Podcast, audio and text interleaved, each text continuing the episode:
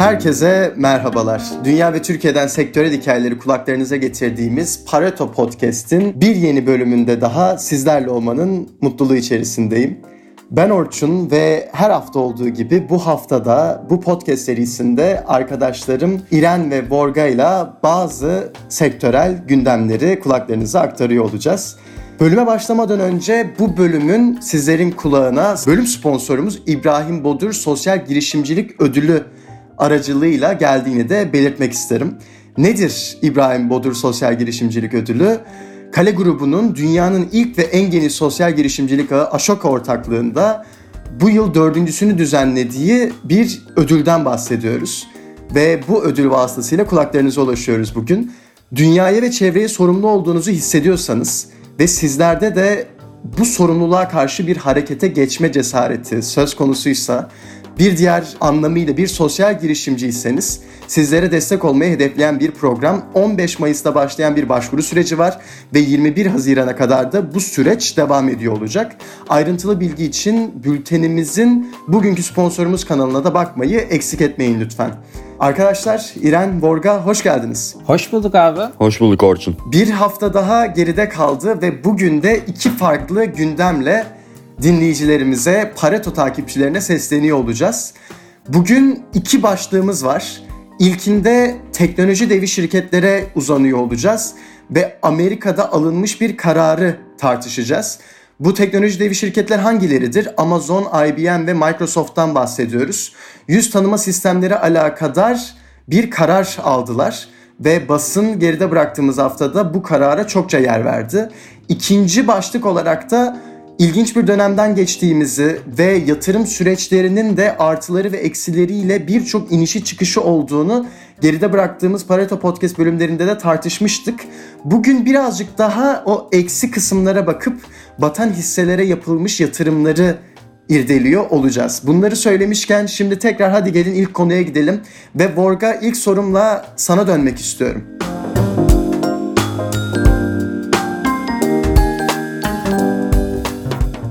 Amerika'da ilginç bir gündem söz konusu. George Floyd'un ölümü ardından halk, polis ve başka sivil ve hükümet bazlı otoriteler arası gerilim devam etmekte. Şimdi de bu resme teknoloji devleri katıldı. Neler oluyor? E, neler oluyor?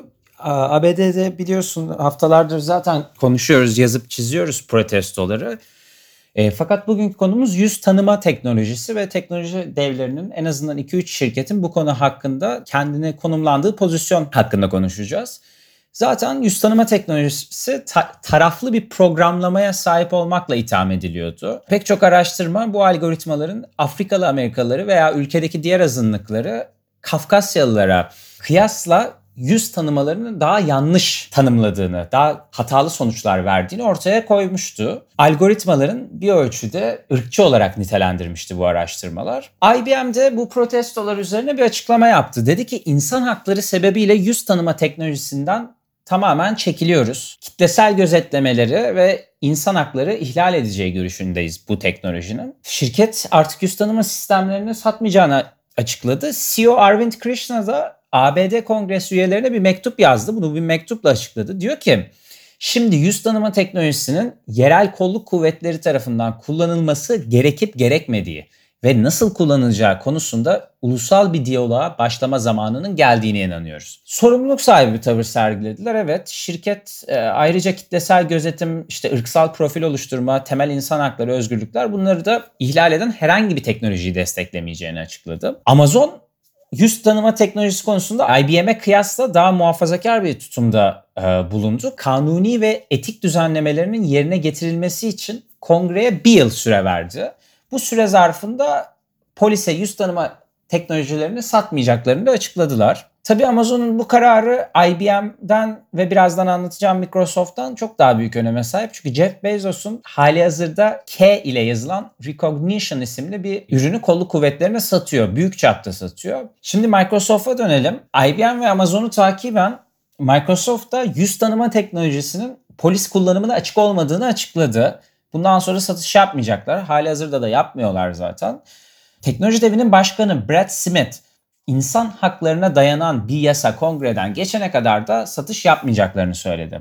Microsoft zaten henüz söylediğim gibi A B D'de polis departmanlarına satış yapmıyor. I B M'in pazarı çok küçük. Bu şirketlerin ama yine de kolektif eylemleri bu endüstrinin gelişim sürecinde büyük önem taşıyor olacak. Fakat şöyle bir gelişme oldu. A B D'de polis departmanlarını yüz tanıma teknolojisi satan firmaların büyük çoğunluğu alanında uzmanlaşmış küçük firmalar aslında. Yani A B D ve dünyadaki polis teşkilatlarını yüz tanıma ürünlerini satan N E C, Clearview, Ionix gibi şirketler var ve bunlar planlarını değiştirmek gibi bir düşüncede değiller ve bunu açıkladılar. N E C çarşamba günü şöyle dedi: kolluk kuvvetlerinin mahremiyet ve sivil özgürlükleri korumak, adil ve etkili bir şekilde soruşturma yürütmek, kapsamlı bir şekilde test edilmiş ve onaylanmış yüz tanıma teknolojilerini kullanabilmesi gerektiğine inanıyoruz dedi. A B D'de ve Kanada'da kolluk kuvvetlerine iki bin dört yüzden fazla aktif kullanıcıya sahip Clearview kendi pazarına tamamen sadık kalacağını açıkladı. Aslında e, mesela Clearview gibi sistemlerde şöyle sıkıntılar olabiliyor. Yüz tanıma teknolojisinin yöntemleri sıkıntılı.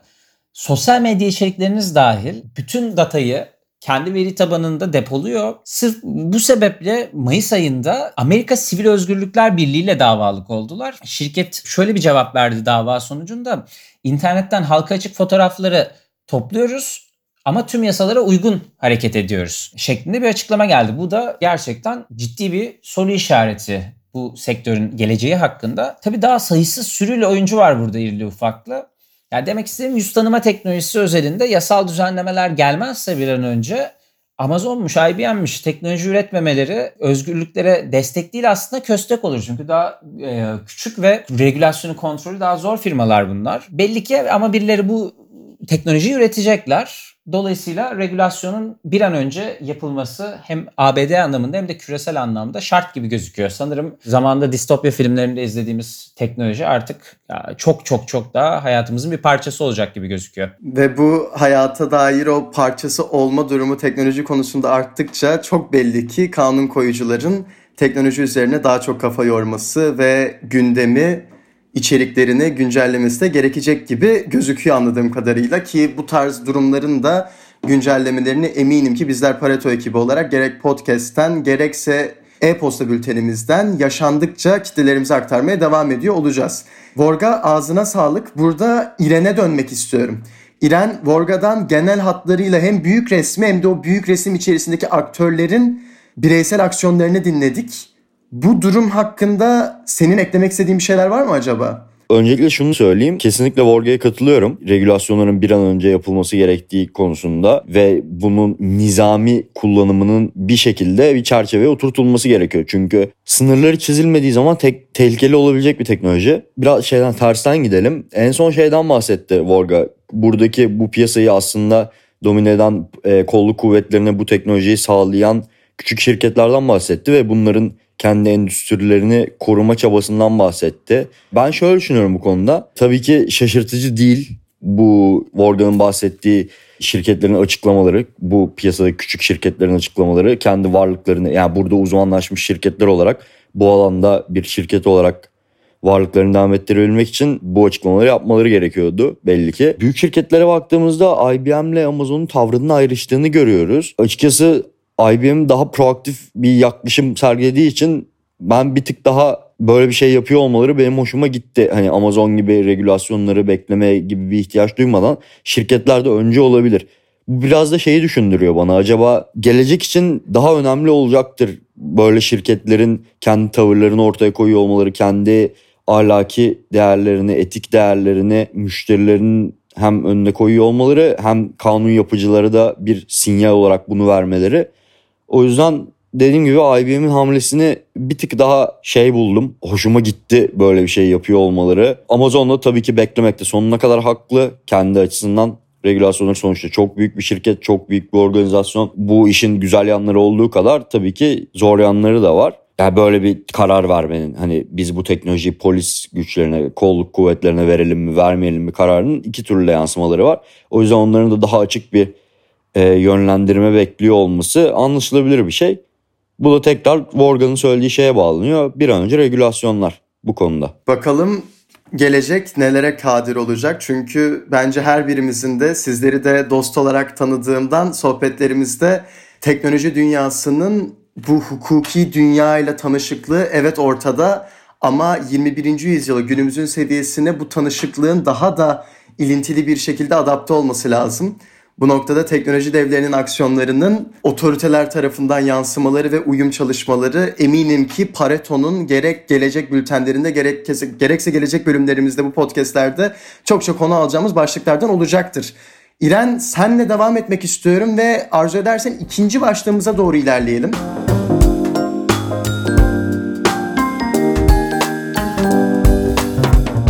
Burada batan hisselere yapılan yatırımların birazcık daha artışta olduğu bir zaman görmekteyiz ve sana iki basit soruyla yaklaşacağım. Bir, batan hisse. Bundan bir bahsederek gitmeni dilerim. İki de bir kişi neden batan hisselere yatırım yapmakta olur acaba? Şöyle direkt birinci sorudan başlayalım. Batan hisse nedir? Batan hisse derken batmış ya da batma sürecinde olan şirketlerin hisselerinden bahsediyoruz burada.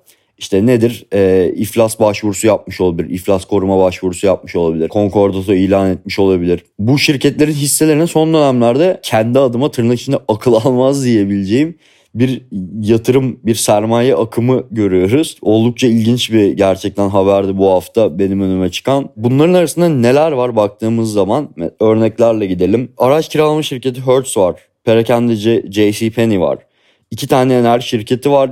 Biri Chesapeake Enerji, biri Whiting Petroleum. Bunların dışında da bu arada bazı başka hisselere fırladığını görüyoruz yapılan yatırımların. Ya yani örneğin mesela Luckin Coffee'ye de yatırımlar bu dönemde biraz artmış durumda. Luckin Coffee'nin bir Nasdaq'tan delist olma durumu vardı. Daha önce konuşmuştuk, bültende bahsini geçirmiştik. Bunun dışında birkaç tane daha enerji şirketi var sanırım burada. Diamond Offshore ve Pier bir diye bir şirket. Tabii şunu söyleyelim, biraz daha detaylardan bahsedelim. Bu şirketlerin hisseleri son dönemde yüzde dört yüz'ün JCPenney hisseleri mesela gördüğü dip noktadan yüzde dört yüz yetmiş'in üzerinde yükselmiş durumda. Hertz'ün hisseleri son dönemlerde yüzde sekiz yüz'ün üzerinde değer kazanmış durumda. Ee, daha genele baktığımızda on iki kadar firmanın ortalama hisselerini kazandığı değere baktığımızda yüzde elli civarında bir ortalama görüyoruz. Bu bahsettiğim on iki, yani on iki ve daha fazla firma da hani şey, onlar da batık hisseler, batık firmalar diyebileceğimiz tırnak içinde. Burada yatırım trendi niye buna akıyor? Niye böyle bir şey görüyoruz? Açıkçası burada kurumsal yatırımcıları çok görmüyoruz. Daha çok perakende yatırımcılar bu piyasada aktif rol alıyor ve özellikle son dönemlerde hisse alım satımlarında düşen komisyonlar olası bir sebep bu hisselerin talep görmesi de. Yani düşük fiyatlarla gördükleri zaman insanlar bu hisseleri, batan hisseleri çok da arkasında sağlam bir düşünce yapısı olmadan e, düşük fiyattan alıp hani büyük şirketlerin isimlerini görüyorlar, hisselerin düşük fiyatta olduğunu görüyorlar. Bunları düşük fiyatlardan alma gibi bir güdüye sahip olabiliyorlar. Robinhood diye bir finansal teknoloji, fintech girişimi var A B D'de. Bu bir hisse alım satım uygulaması temelde ve e, bu da çok kolay işlem yapma şansı veriyor. Özellikle genç nesillere, genç yatırımcılara. Onların da biraz daha böyle fevri hareketleri olabiliyor. Robinhood'da baya baya işlem hacimlerinin arttığını görüyoruz oradaki verilerden de. Hertz'ün değişik bir olayı daha oldu bu arada. Onu da ekleyelim geçmeden. Geçtiğimiz hafta işte iflas başvurusu yapmıştı ama şu an bu içinde bulunduğumuz hafta sonunda bir mahkeme Hertz'ün yeni bir e, hisse ihracına izin verdi. Yaklaşık bir milyar dolar kadar şey yapacaklar. Bir hisse ihracı yapacaklar. Vorga, istersen biraz sen biraz daha perakende ve enerji taraflarından bahset. Daha yakın olduğun taraflar onlar senin. Tamamdır abi. Biraz açayım.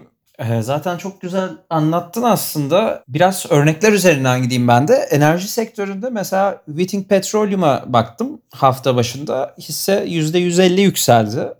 Nisan'da dibe vurmuştu rakamlar. Nisan'la kıyasladığında yüzde bin daha yüksek. Bu arada yüzde bini abartmıyorum yani gerçekten yüzde bin daha yüksek. Bu gerçek verdiğim sayı. Hatırlarsınız zaten Texas ham petrol fiyatı yirmi dolar seviyelerine gerilediğinde bir Nisan'da iflas başvurusunda bulunmuşlardı. Keza Chesapeake Enerji yine benzer bir coğrafyadan, A B D'den hisse değeri geçtiğimiz pazartesi onların da yüzde yüz seksen arttı. Ya zamanında tabii otuz beş milyar dolar piyasa değerine ulaşmış bir şirketten bahsediyoruz.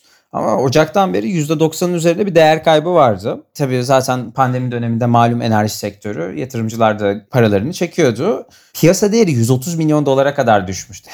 otuz beş milyar dolar neresi, yüz otuz milyon dolar neresi? Ama tabii yirmi milyar dolara aşkın bir borçları da vardı. Keza onlar da işte bu hafta fazla yatırım gören şirketlerden oldular. Sonra enerjiden devam ediyorum. Extraction diye bir şirketimiz hafta başından itibaren yüzde üç yüz değer kazandı. iki bin on altıda piyasa değeri dört milyar dolar olan bu şirket bu pandemi döneminde yüz milyon dolar civarına kadar piyasa değeri geriledi. İlk çeyrek sonunda bir virgül altı milyar dolar. Evet, bir borçtan söz ediyoruz bu şirket adına da. Şirket on altı yöneticisini ekipte tutabilmek için altı virgül yedi milyon dolar dağıttı yönetime. Bu da ciddi olay oldu bu arada. Çünkü işten çıkarmalar vardı şirkette. Analistler bunu şey olarak yorumladı. Bu aksiyonun alınması ufukta gerçekten bir iflas olduğunu işaret ediyor olabilir. Daha önce örnekleri var yönetime bu şekilde bir para dağıtılması. E keza İran söyledi. Perakende'ye geçiyorum şimdi. JCPenney hisseleri şirket iflas başvurusunda bulunduğundan beri yüzde dört yüz yetmiş iki yükseldi. Hafta başında hisse değerleri aslında hisse başına on dokuz sent falandı ama cuma kapanışına doğru altmış beş sente geldi. on beş Mayıs'ta iflas başvurusunda bulunmuşlardı. Dün de aslında yüz elli dört mağazayı kapadılar ama İren'in de dediği gibi yani akıl almaz. Hani yüz elli dört mağaza kapıyorlar, iflas başvurusunda bulunuyorlar ve yatırım topluyorlar bir yandan. Olmayan bir iş planıyla. Açıkçası tabii benim bu konu hakkında bir görüşüm de var. Muhtemelen yatırımcılar bir hükümet müdahalesi bekliyor bu firmalara. Yani bu parayı yatırırken zannediyorum A B D hükümetinin bu firmalara arka çıkacağını e, düşünerek yatırıyorlar. Hükümet güvencesiyle paralarını bir noktada A B D'ye yatırıyorlar aslında. Ama çok güvenmesinler derim. Çünkü bu firmaların ciddi borç yapan firmalar ve bu saydığım isimlerin bir kısmı pandemi öncesi de borç yapan ve bilançoları felaket olan e, firmalar. Dolayısıyla pandemi son yumruğu vurdu. O yüzden e, ben de İran gibi akıl almaz olarak nitelendiriyorum bu hisse alımlarını. O zaman arkadaşlar bir başka Pareto Podcast bölümünün de bizler için sonuna geldik. İren Vorga, araştırmalarınıza, aktarımlarınıza sağlık. Gerek şahsım gerek dinleyicilerimiz adına çok teşekkür ederim. Değerli Pareto Podcast dinleyicileri, bugün de sizlere iki farklı başlığı ulaştırmaya gayret gösterdik.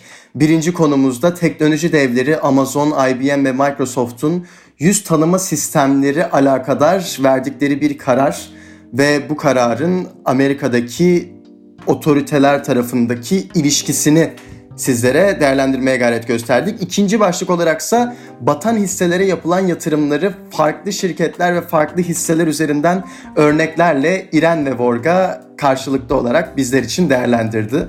Gelecek hafta tekrardan dünya ve Türkiye'den sektörel hikayeleri Pareto Podcast ayrıcalığıyla kulaklarınıza getiriyor olacağız.